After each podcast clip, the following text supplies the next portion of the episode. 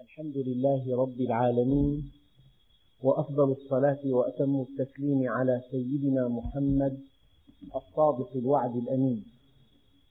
اللهم لا علم لنا إلا ما علمتنا إنك أنت العليم الحكيم. اللهم علمنا ما ينفعنا وانفعنا بما علمتنا وزدنا علما. وأرنا الحق حقا وارزقنا اتباعه. وأرنا الباطل باطلا وارزقنا اجتنابه واجعلنا ممن يستمعون القول فيتبعون أحسنه وأدخلنا برحمتك في عبادك الصالحين. أيها الإخوة المؤمنون مع الدرس الثاني من سورة الفرقان. في الدرس الماضي تم الحديث عن قوله سبحانه وتعالى تبارك الذي نزل الفرقان على عبده وقد تبين أن كلمة تبارك تعني كثر الخير واستقر وثبت وأن هذا الكون كله أثر من أثر فضل الله عز وجل. فهناك نعمة اسمها نعمة الإيجاد. هل أتى على الإنسان حين من الدهر لم يكن شيئا مذكورا؟ كل واحد منا لولا أن مشيئة الله شاءت أن يكون لما كان. شاءت مشيئة الله أن يكون وأن وأن يسعد بمعرفة الله عز وجل. فلمجرد أنك موجود على وجه الأرض فهذه نعمة كبرى اسمها نعمة الإيجاد. وجدت بعد أن لم تكن شيئا مذكورا. ولو أن الله سبحانه وتعالى أوجدنا فحسب ولم يهدنا إليه لكان لكانت النعمة غير تامة. لذلك حينما قال الله عز وجل وليتم نعمته عليك قال العلماء تمام النعمة الهدى. إذا أسبغ علينا أنعم علينا بنعمة الإيجاد وأنعم علينا بنعمة الإرشاد أرشدنا إليه كيف أرشدنا إليه؟ خلق الكون كله دالا عليه كيف أرشدنا إليه؟ أودع فينا العقل كيف أرشدنا إليه؟ نزل الكتاب على أنبيائه ورسله كيف أرشدنا إليه؟ بالتربية منعنا أو أعطانا ضيق علينا أو أكرمنا ابتلانا. إذا العلماء يقولون هناك نعمة الإيجاد وهناك نعمة الإمداد. أمدنا بالهواء. ومع الهواء وفي طبقات الهواء طبقة اسمها طبقة الأوزون. تعقد الآن مؤتمرات لأن البشر قلقون على هذه الطبقة. لقد تخلخلت ومع تخلخلها يبدو أن الطقس في الأرض سوف يتغير. إذا هذه الطبقة طبقة الأوزون من فضل الله عز وجل الهواء من فضل الله الماء الأمطار انحبست قرابة شهرين. فلما جاءت هذه الأمطار يجب أن يشعر الناس أن هذا من فضل الله عز وجل. أربعين ملم في المكان الفلاني ستين في المكان الفلاني ثمانين في المكان الفلاني خلال أيام معدودة. لولا هذه الأمطار لكان الموسم تعيسا إذا أنعم علينا بنعمة الإيجاد وأنعم علينا بنعمة الإمداد. أمدنا بالهواء وجعل الهواء متوازنا. أمدنا بالماء أمدنا بالنبات أمدنا بالحيوان أمدنا بكل شيء. وإن تعدوا نعمة الله لا تحصوها. لذلك هذا الفضل الإلهي الذي نتحدث عنه اليوم هو فضله الثابت. لكنك إذا عرفت الله وتوجهت إليه صار العطاء أبديا سرمديا. ولهذا خلقنا. إذا تبارك الذي نزل الفرقان على عبده. لكن الحديث اليوم عن الفرقان يعني البركة كثيرة الكون كله من بركاته. إيجاد الكون من بركاته وإمدادنا بما نحتاج من بركاته وإرشادنا إليه من بركاته. ولكن البركة هنا متوجهة إلى أن الله سبحانه وتعالى نزل الفرقان على عبده. قال بعض العلماء الفرقان هي الكتب المنزلة على أنبياء الله ورسله. يعني تطلق كلمة الفرقان على أي كتاب سماوي نزله الله على أحد أنبيائه أو على أحد رسله. وبعضهم يقول الفرقان هو القرآن. تبارك الذي نزل الفرقان على عبده. وسمي الفرقان فرقانا لأنه نزل متفرقا. القرآن نزل منجما في ثلاث وعشرين عاما. وبعضهم يقول إن الفرقان سمي فرقانا لأن فيه تفرقة بين الحق والباطل. أضرب على هذا مثلا. لو أنك دخلت إلى غرفة وفي هذه الغرفة ألف قطعة, ألف قطعة من معدن أصفر. وقيل لك إن من بين هذه القطع الألف مئة قطعة من الذهب الخالص. ومئة قطعة من ذهب نسبته أقل. ومئة قطعة من ذهب نسبته أقل ومئة قطعة من حديد مطلي بالذهب من نحاس مطلي بالذهب ومئة قطعة من نحاس ملمع ومئة قطعة من معدن رخيص مصبوغ بلون أصفر.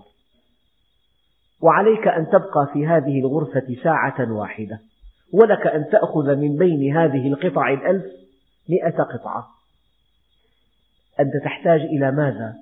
تحتاج إلى مقياس تعرف به الذهب الخالص كتاب الله عز وجل كأنه يفرق لك بين الحق والباطل بين الخير والشر بين ما يجب أن تأخذه وما يجب أن تدعه بين ما ينفعك وبين ما يضرك بين ما هو مجد لك وبين ما هو غير مجد لك فالفرقان سمي الفرقان فرقانا لأنه به تفرق بين الحق والباطل. تفرق بين الخير والشر. تفرق بين الحلال والحرام. تفرق بين ما ينفعك وما لا ينفعك أيها الإخوة الله سبحانه وتعالى يقول في القرآن الكريم إن هذا القرآن يهدي للتي هي أقوى. يعني أنت إذا قرأت القرآن تعرف كيف تعامل الناس تعرف كيف تتصرف كيف تقف المواقف المشرفة تعرف كيف تأخذ شيئا تطيب نفسه نفسك به تعرف كيف تجتنب المنكرات. إن القرآن الكريم فرقان تفرق به بين الحق والباطل. إنه مقياس. بعض علماء القرآن يقولون القرآن كلام الله وفضل كلام الله على كلام خلقه كفضل الله على خلقه النسبة نفسها بين خالق الكون وبين مخلوق صغير كذلك الفرق بين كلام الله عز وجل وبين كلام خلقه فالقرآن كلام الله المنزل على نبيه المنزل على نبيه. المنقول بتواتره. هذا القرآن الكريم نقله الجمع الغفير العدول الضابطون عن جمع غفير من عند النبي عليه الصلاة والسلام إلى يومنا هذا. فمن تعريفات القرآن الكريم أنه كلام الله المنزل على نبيه المنقول بتواتره المتعبد بتلاوته. إذا تلوت القرآن الكريم فأنت في عبادة. إذا تلوته إذا تلوته حق تلاوته فأنت في عبادة. ومن حق تلاوته أن تحسن قراءته. ومن حق تلاوته أن تتدبره. ومن حق تلاوته أن تطبقه. المتعبد بتلاوته المتحدى بنظمه. قل لئن اجتمعت الإنس والجن على أن يأتوا بمثل هذا القرآن لا يأتون بمثله. ولو كان بعضهم لبعض ظهيرا. المتحدى بنظمه. المعجز بمضمونه. يعني العلماء اكتشفوا أن الأرض فيها جاذبية. والجاذبية بشكل أو بآخر هو ما يسمى وزن الأشياء. فكل شيء يندفع إلى الأرض. كل شيء ينجذب إلى الأرض. قوة جذبه إلى الأرض هي قوة هي وزنه. فهذه الجبال وهذه الهضاب وهذه البحار بل وهذه الطبقات الهوائية كلها منجذبة إلى الأرض. ونحن على سطحها والأبنية وكل شيء ربنا سبحانه وتعالى يقول ألم نجعل الأرض كفاتا؟ كفت يكفت كفتا أي ضم يضم وجذب يجذب وجمع يجمع. فالأرض كفات تجذب كل شيء عليها أحياء وأمواتا. الميت ينجذب إليها والحي وهو يمشي على سطحها منجذب إليها. ولولا انجذابه إليها لما مشى على سطحها لطار في الهواء. وحالة انعدام الوزن معروفة. فلذلك آيات القرآن الكريم فيها إشارات دقيقة إلى أصول العلم الحديث. فما من كشف علمي إلا والقرآن الكريم أشار إليه قبل ألف وأربعمائة عام تقريبا. قطعي الثبوت يعني القرآن الكريم قطعي الثبوت عن الله عز وجل.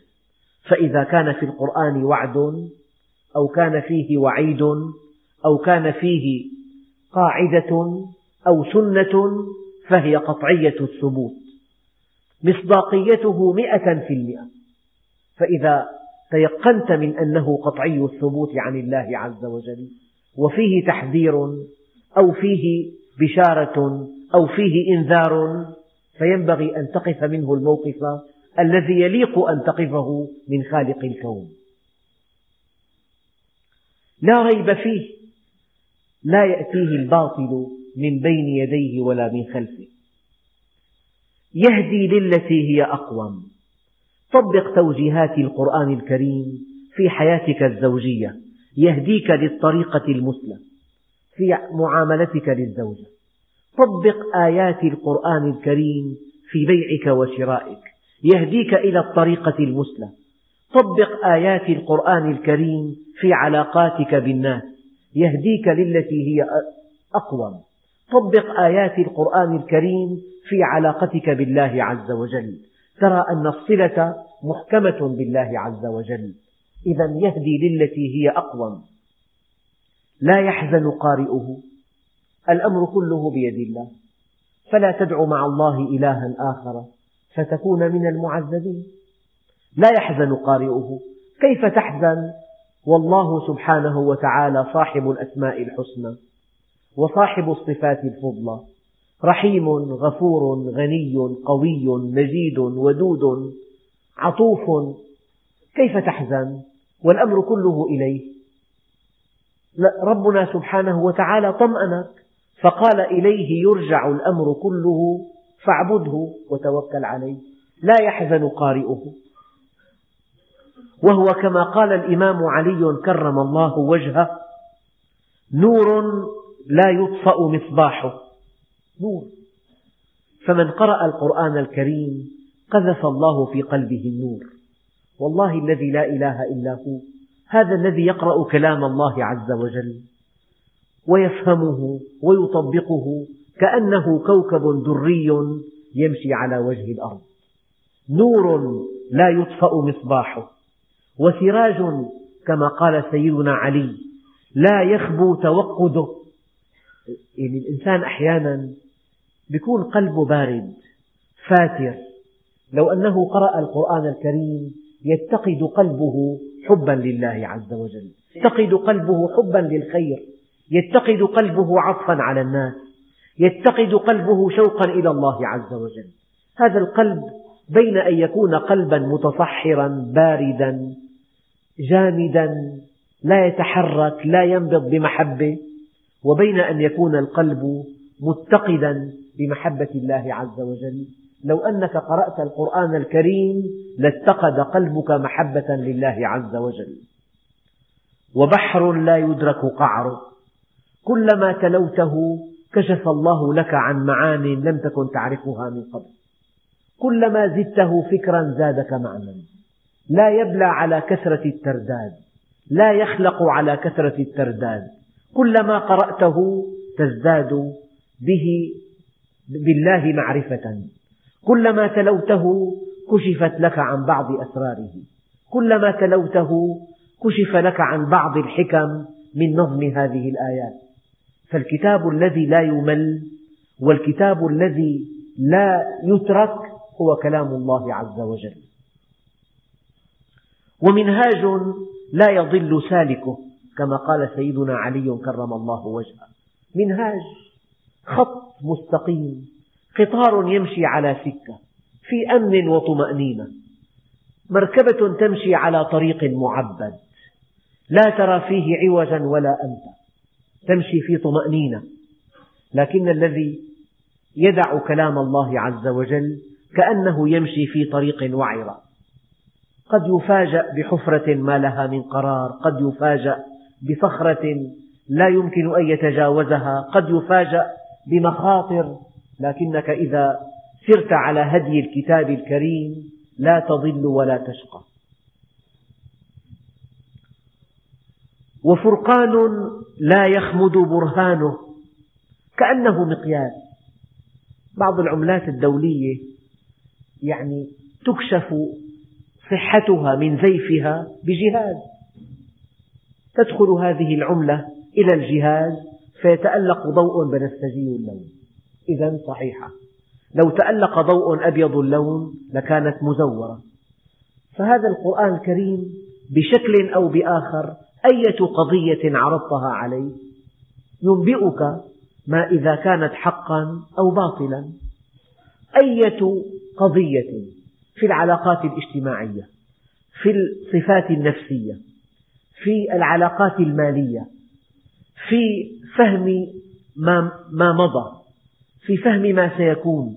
هذه القضايا العلمية والتاريخية والاجتماعية والنفسية هذه كلها لو عرضتها عليه لكان المقياس صحيحا. فرقان لا يخمد برهانه وتبيان لا تهدم أركانه ولا زلنا مع الإمام علي كرم الله وجهه في وصف القرآن الكريم. وشفاء لا تخشى أسقامه من تعلم القرآن فظن أن أحدا أوتي خيرا منه فقد حقر ما عظمه الله. من تعلم القرآن فظن أن أحدا أوتي خيرا منه فقد حقر ما عظمه الله. يعني أنت إذا عرفت القرآن عرفت المنهج الأمثل الله سبحانه وتعالى يقول الحمد لله الذي خلق السماوات والأرض. الحمد لله الذي أنزل على عبده الكتاب. فالكتاب في كفة والكون في كفة. الكون هو من خلق الله والكتاب منهاج الله عز وجل. فإذا أنت موجود أنت جزء من هذا الكون فإذا عرفت المنهج فقد عرفت كل شيء. لهذا يقول عليه الصلاة والسلام القرآن غنى لا فقر بعده ولا غنى دونه. إذا عرفت القرآن عرفت كل شيء. لهذا جاء في القرآن الكريم قوله تعالى ومن يؤت الحكمة فقد أوتي خيرا كثيرا. إنك إذا عرفت ما في هذا الكتاب من قواعد ثابتة لن تقع في غضب الله عز وجل ولن تستحق من الله العقاب. تغدو حياتك في أمن وسكينة. أما إذا وضع هذا القرآن جانبا وتحرك الإنسان وفق شهوته ومزاجه فلا بد من أن يأخذ ما له وما ليس له. لا بد من أن يقع في الحرام لا بد من أن يقع في العدوان. لذلك يأتي ربنا سبحانه وتعالى يأتي علاج الله عز وجل فيوقفه عند حده. فالسعيد من عرف القرآن في مقتبل حياته فبنى علاقاته كلها فبنى علاقاته كلها وفق هذا المنهج الصحيح. وفرقان لا يخمد برهانه وتبيان لا تهدم أركانه وشفاء لا تخشى أسقامه يعني ربنا عز وجل قال إن الله يحب التوابين يحب المتطهرين. يا أيها الذين آمنوا لا يسخر قوم من قوم عسى أن يكونوا خيرا منهم ولا نساء من نساء عسى أن يكن خيرا منهن. ولا تلمزوا أنفسكم ولا تنابذوا بالألقاب بئس الاسم الفسوق بعد الإيمان. الله عز وجل في آيات كثيرة يقول إن الله يحب التوابين لا يحب كل خوان كفور إن الله لا يهدي كيد الخائنين. وكذلك حقت كلمة ربك على الذين فسقوا أنهم لا يؤمنون في توجيهات أخلاقية. فإذا طبقت أحكام كتاب الله شفيت نفسك من كل مرض. يحبون أن يحمدوا بما لم يفعلوا. ربنا عز وجل وصف لك مرضا مستشريا بين الناس. يحبون أن يحمدوا بما لم يفعلوا. يعني هذه الأمراض وهذه المثل البشرية التي جاء ذكرها في القرآن الكريم لو قرأناها وعقلناها وتدبرناها لشفيت نفوسنا من كل مرض. وعز لا يهزم أنصاره إذا قرأت هذا الكتاب وتعمقت فيه وتلوته حق تلاوته رفع الله لك شأنك في الحياة. تصبح من أهل الله. أنت حامل لكتاب الله. عز لا يهزم أنصاره. وحق لا يخذل أعوانه. وهو معدن الإيمان. وينبوع العلم ورياض العدل. يعني هذا الكتاب بشكل أو بآخر كأنك اقتنيت آلة بالغة التعقيد غالية الثمن عظيمة النفس تشعر برغبة ملحة كي تقتني كتيبا تصدره الجهة الصانعة. فيه تعليمات التشغيل وطرق الصيانة. إنك حريص حرصا بالغا على اقتناء هذا الكتيب. حريص حرصا بالغا على ترجمته. حريص حرصا بالغا على فهمه. حريص حرصا بالغا على تطبيقه. تنفيذ تعليماته. وما هذا الحرص إلا نابع من حرصك على هذه الآلة ومن حرصك على أدائها أداء جيدا. وأنت أعقد آلة في الكون. أنت أيها الإنسان تحتاج إلى تعليمات من الصانع. هذا القرآن تعليمات الصانع. ما من جهة في الأرض مخولة أن تقدم تعليمات التشغيل إلا الجهة الصانعة. لو أنك اشتريت آلة معقدة هل, هل تنفذ تعليمات إنسان جاهل؟ لا تنفذ إلا تعليمات الصانع. وأنت أعقد آلة في الكون. أتحسب أنك جرم صغير؟ وفيك انطوى العالم الأكبر. أنت أيها الإنسان أعقد مخلوق على وجه الأرض وأدق مخلوق وأكرم مخلوق على الله عز وجل ولكرامتك عليه جعل لك هذا الكتاب منهاجا لك في الحياة. يقول لك افعل ولا تفعل. هذه تجوز وهذه لا تجوز. هذه تنفع وهذه تضر. هذه تجدي وهذه لا تجدي. هذه تسعدك وهذه لا تسعدك إذا أنت تتعامل مع توجيهات الصانع فإذا أخذت بها ضمنت سلامة هذه الآلة وضمنت أن تؤدي أعلى مردود وإن لم تأخذ بها فقد خاب هذا الإنسان وخسر.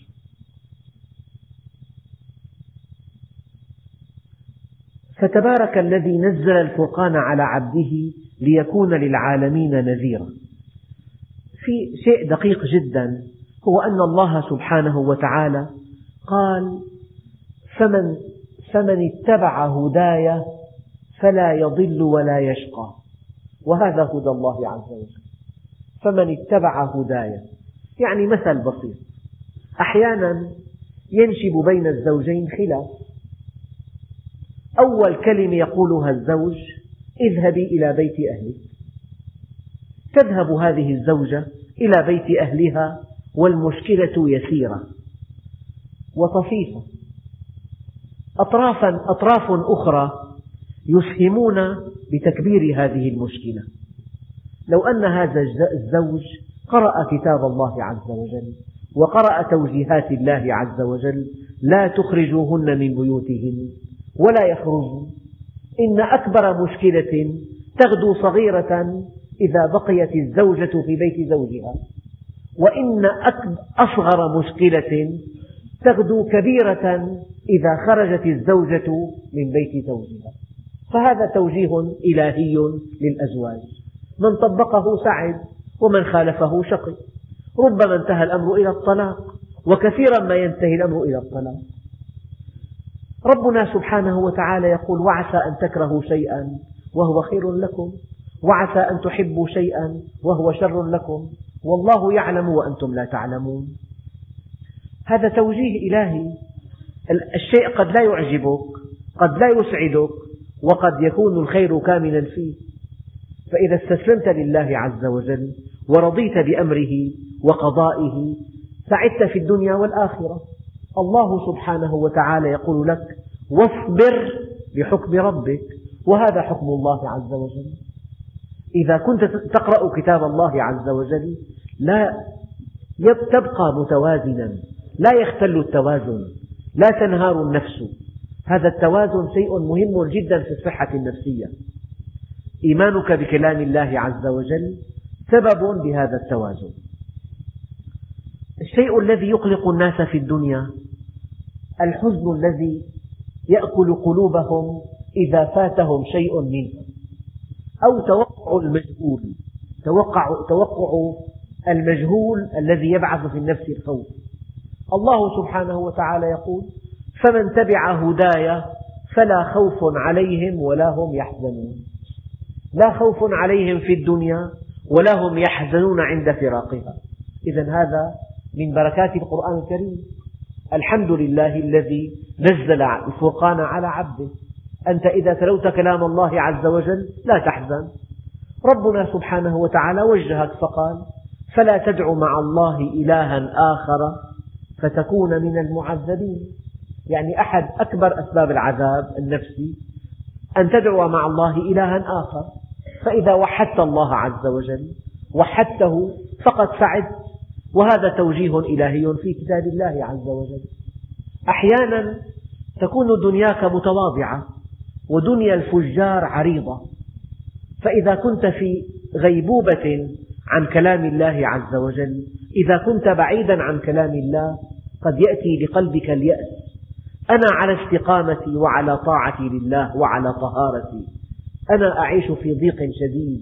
وفلان وفلان وفلان وعلان في بحبوحة كبيرة وهم يعصون الله ليلا ونهارا. إذا تلوت كلام الله عز وجل حيث يقول الله عز وجل فلما نسوا ما ذكروا به فتحنا عليهم أبواب كل شيء حتى إذا فرحوا بما أوتوا أخذناهم بغتة عندئذ ترضى. إذا تلوت قول الله عز وجل أفمن وعدناه وعدا حسنا فهو لاقيه كمن متعناه متاع الحياة الدنيا ثم هو يوم القيامة من المحضرين ترضى.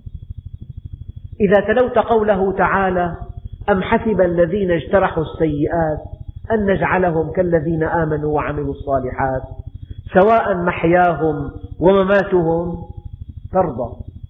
إذا تلوت قوله تعالى ومن يطع الله ورسوله فقد فاز فوزا عظيما ترضى. هذا هو الفوز العظيم.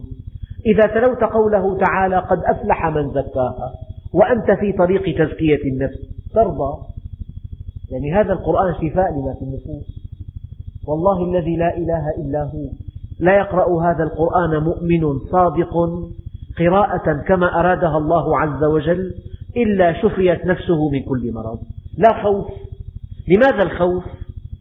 من عمل صالحا من ذكر أو أنثى وهو مؤمن فلنحيينه حياة طيبة. لماذا الخوف؟ وعد من خالق الكون. أن يحييك حياة طيبة إذا طبقت أمره لماذا الخوف؟ هل تخاف من عدوك؟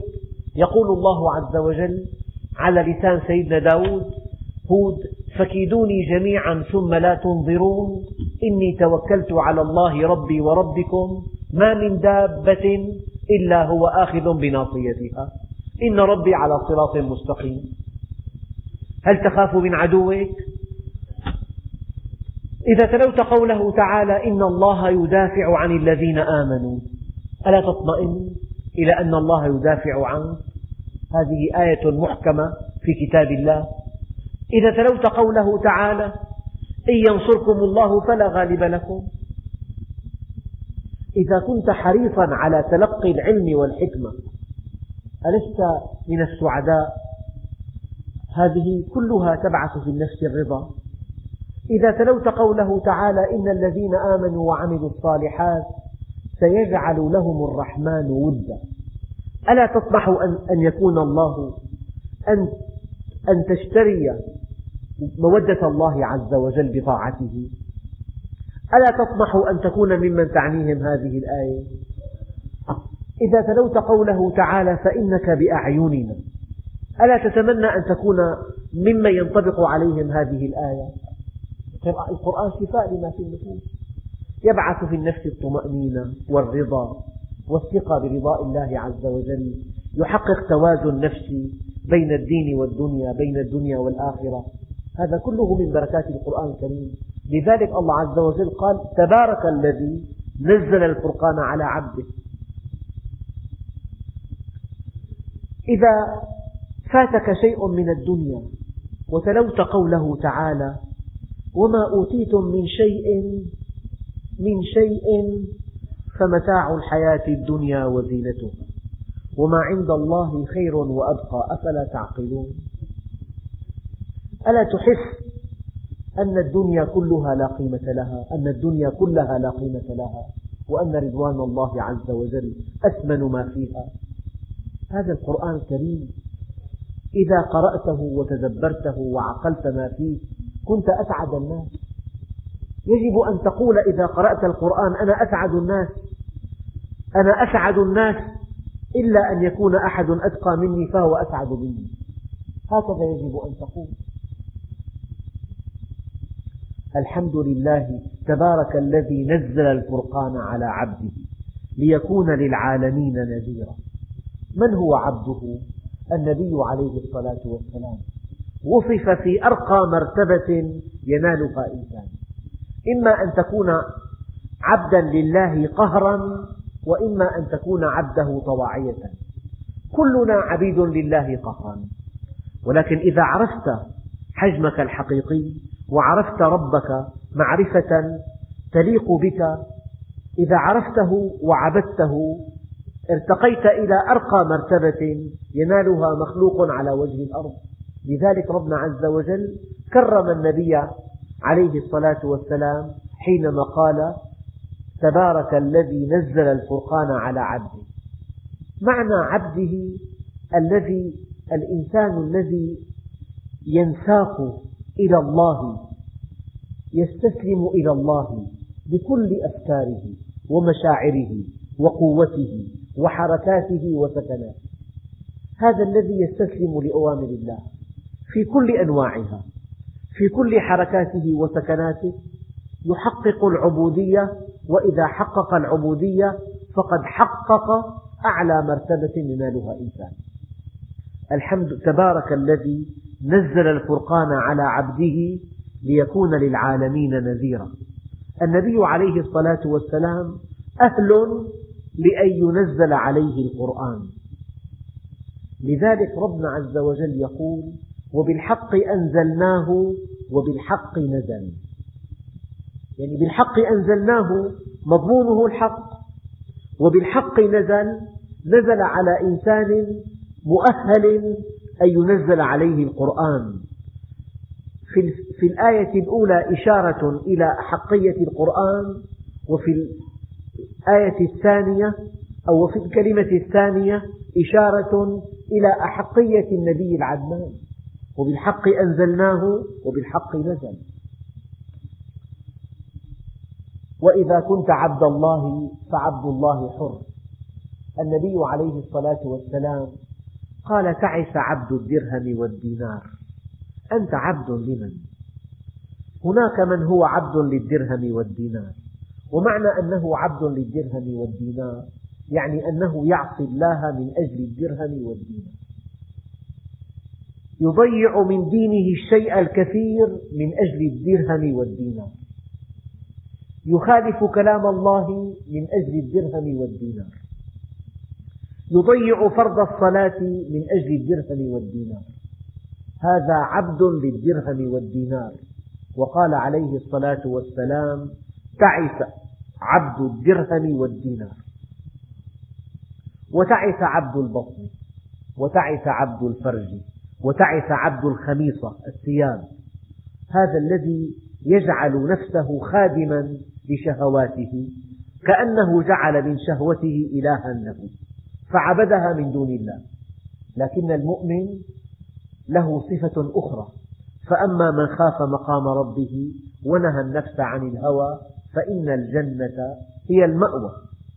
تعس عبد الدرهم والدينار تعس عبد البطن تعس عبد الفرج تعس عبد الخميصة والمعنى المخالف وسعد عبد الله. إما أن تكون عبدا لله وإما أن تكون عبدا لعبد لئيم. شتان بين أن تكون عبدا لله. اجعل لربك كل عزك يستقر ويثبت. فإذا اعتززت بمن يموت فإن عزك ميت. اعبد الله اعتز به كن في طاعته احرص على أن يجدك حيث أمرك وعلى أن يفتقدك حيث نهاك إذا أنت عبد لله ومتى كنت عبدا لله فأنت في ظل الله وأنت في رعاية الله وأنت في عين الله. تنطق بتوفيق الله تمشي بهدى من الله عز وجل. الحديث القدسي ليس كل مصل يصلي إنما أتقبل الصلاة ممن تواضع لعظمتي وكف شهواته عن محارمي ولم يصر على معصيتي وأطعم الجائع وكسى العريان ورحم المصاب وآوى الغريب كل ذلك لي وعزتي وجلالي إن نور وجهه لأضوأ عندي من نور الشمس. على أن أجعل الجهالة له حلما والظلمة نورا يدعوني فألبيه. يسألني فأعطيه يقسم علي فأبره أكلأه بقربي أستحفظه ملائكتي. مثله عندي كمثل الفردوس لا يمس ثمرها ولا يتغير حاله. ما يزال عبدي يتقرب إلي بالنوافل حتى أحبه. فإذا أحببته كنت سمعه الذي يسمع به وبصره الذي يبصر به ويده التي يبطش بها ولئن سألني لأجيبنه لأعطينه ولئن دعاني لأجيبنه. هكذا. تبارك الذي نزل الفرقان على عبده ليكون للعالمين نذيرا. من هم العالمون؟ العالمون جمع عالم ولكن هذه الآية مسوقة إلى عالم الإنس والجن فقط لأنهما الصنفان من بين المخلوقات الذين كلفا بالرسالة. لذلك ليكون هذا الكتاب للإنس والجن نذيرا. لماذا نذير؟ نذير تنبيه. يعني أنت إذا سرت في طريق وفي الطريق أخطار. ألا ترى إلى هذه اللوحات قبل مئة متر أو مئتي متر من المنعطف الخطر من المنحدر الزلق من الطريق الضيق من الطريق المتقاطع. يقول لك تقاطع خطر. أليست هذه اللوحات إنذار من جهة رحيمة لمن يمشي على هذه الطريق؟ هذا مثل بين أيدينا. كذلك الإنسان حينما يتلو كلام الله قل لعبادي يقولوا التي هي أحسن. إن الشيطان ينزغ بينهم. فحينما تنطق انطق بالحق لا تكن قاسيا. لو كنت قاسيا لدخل الشيطان بينك وبين أخيك. هذا توجيه رباني. قل للمؤمنين يغضوا من أبصارهم. توجيه رباني. من أجل أن تسعد في بيتك. غض بصرك عن محارم الله. توجيه رباني. ولا تأكلوا أموالكم بينكم بالباطل. توجيه رباني في العلاقات المالية. فإذا طبقت هذه التوجيهات قطفت ثمارها في الدنيا. أما أن نقرأ, نقرأ القرآن الكريم من دون أن نعنى بتطبيقه فالنبي عليه الصلاة والسلام يقول رب تال للقرآن والقرآن يلعنه. وما آمن بالقرآن من استحل محارمه. تبارك الذي نزل الفرقان على عبده ليكون للعالمين نذيرا الذي له ملك السماوات والأرض ولم يتخذ صاحبة ولم يتخذ ولدا ولم يكن له شريك في الملك وخلق كل شيء فقدره تقديرا. قبل أن نصل لهذه الآية على كلمة نذير في قول للإمام الغزالي رضي الله عنه دقيق جدا ومناسب أن نتلوه عليكم في معرض هذه الآية. الإمام الغزالي يقول لو أن طبيبا حذر مريضه من بعض الأكلات التي يحبها وبين له الخطر الذي ينتظره إذا تناولها أغلب الظن نحن جميعا تحب أكلة ما. قابلت الطبيب قال لك هذه الأكلة تسبب لك التهابا في المعدة. ابتعد عنها. أغلب الظن أن جميع, جميع العقلاء ينصاعون لهذا التحذير من الطبيب. الآن سنجري موازنة بين تحذير الله عز وجل وبين تحذير الطبيب. في القرآن أوامر ونواهي ووعد ووعيد.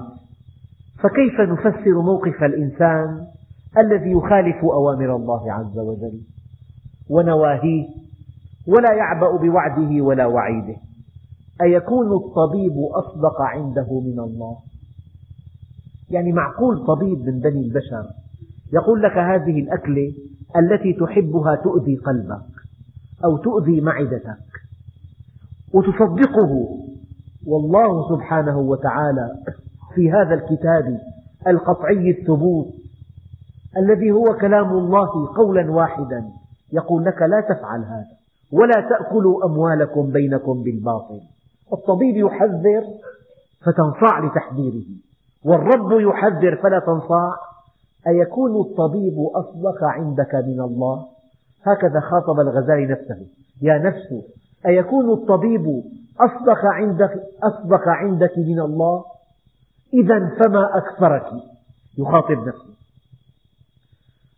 أما إذا كان وعد الطبيب أشد إيقاعا في نفسك من وعد الله أو وعيد الطبيب؟ إذا كان وعيد الطبيب أشد إخافة لك من وعيد الله فما أجهلك أيتها النفس؟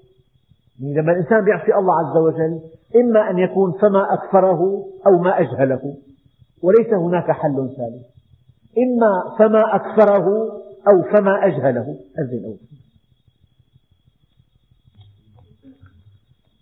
ملخص هذا الدرس أن هذا القرآن الكريم الذي جعله الله دستورا لنا ومنهجا نسعد إذا طبقناه ونشقى إذا تركناه. ومن صفات أهل الدنيا أو من صفات الذين تنكبوا طريق الحق أنهم اتخذوا هذا القرآن مهجورا. هجران القرآن الكريم ليس أن أن لا تقرأه. قد تقرأه ولكن إن لم يدخل في حياتك اليومية إن لم تدخل آياته في علاقاتك الاجتماعية إن لم تعظم هذه الأحكام التي جاء بها فأنت قد هجرته وإذا هجرته فقد ضللت ضلالا بعيدا. فلذلك الإنسان في بيع وشراءه لا ينسى يطبق كلام, كلام الله عز وجل. في علاقاته الاجتماعية في بيته مع زوجته مع أولاده مع من هم فوقه مع من هم دونه. ادفع بالتي هي أحسن فإذا الذي بينك وبينه عداوة كأنه ولي حميم. وما يلقاها إلا الذين صبروا. لما ربنا عز وجل يقول لك في القرآن وعاشروهن بالمعروف. أمر إلهي وهذا الأمر يقتضي التطبيق والوجوب. فحينما تتحرك في علاقاتك الشخصية والاجتماعية وفق المزاج ووفق الهوى وتجعل هذا الكتاب مهجورا من حيث التطبيق فعندئذ يدفع الإنسان الثمن غاليا. فملخص هذا الدرس أن هذا الكتاب لا نسعد به إلا إذا طبقناه تطبيقا دقيقا. إن الذين قالوا ربنا الله ثم استقاموا تتنزل عليهم الملائكة ألا تخافوا ولا تحزنوا وأبشروا بالجنة التي كنتم توعدون. نحن أولياؤكم في الحياة الدنيا وفي الآخرة ولكم فيها ما تشتهي أنفسكم ولكم فيها ما تدعون. نزلا من غفور رحيم والحمد لله رب العالمين.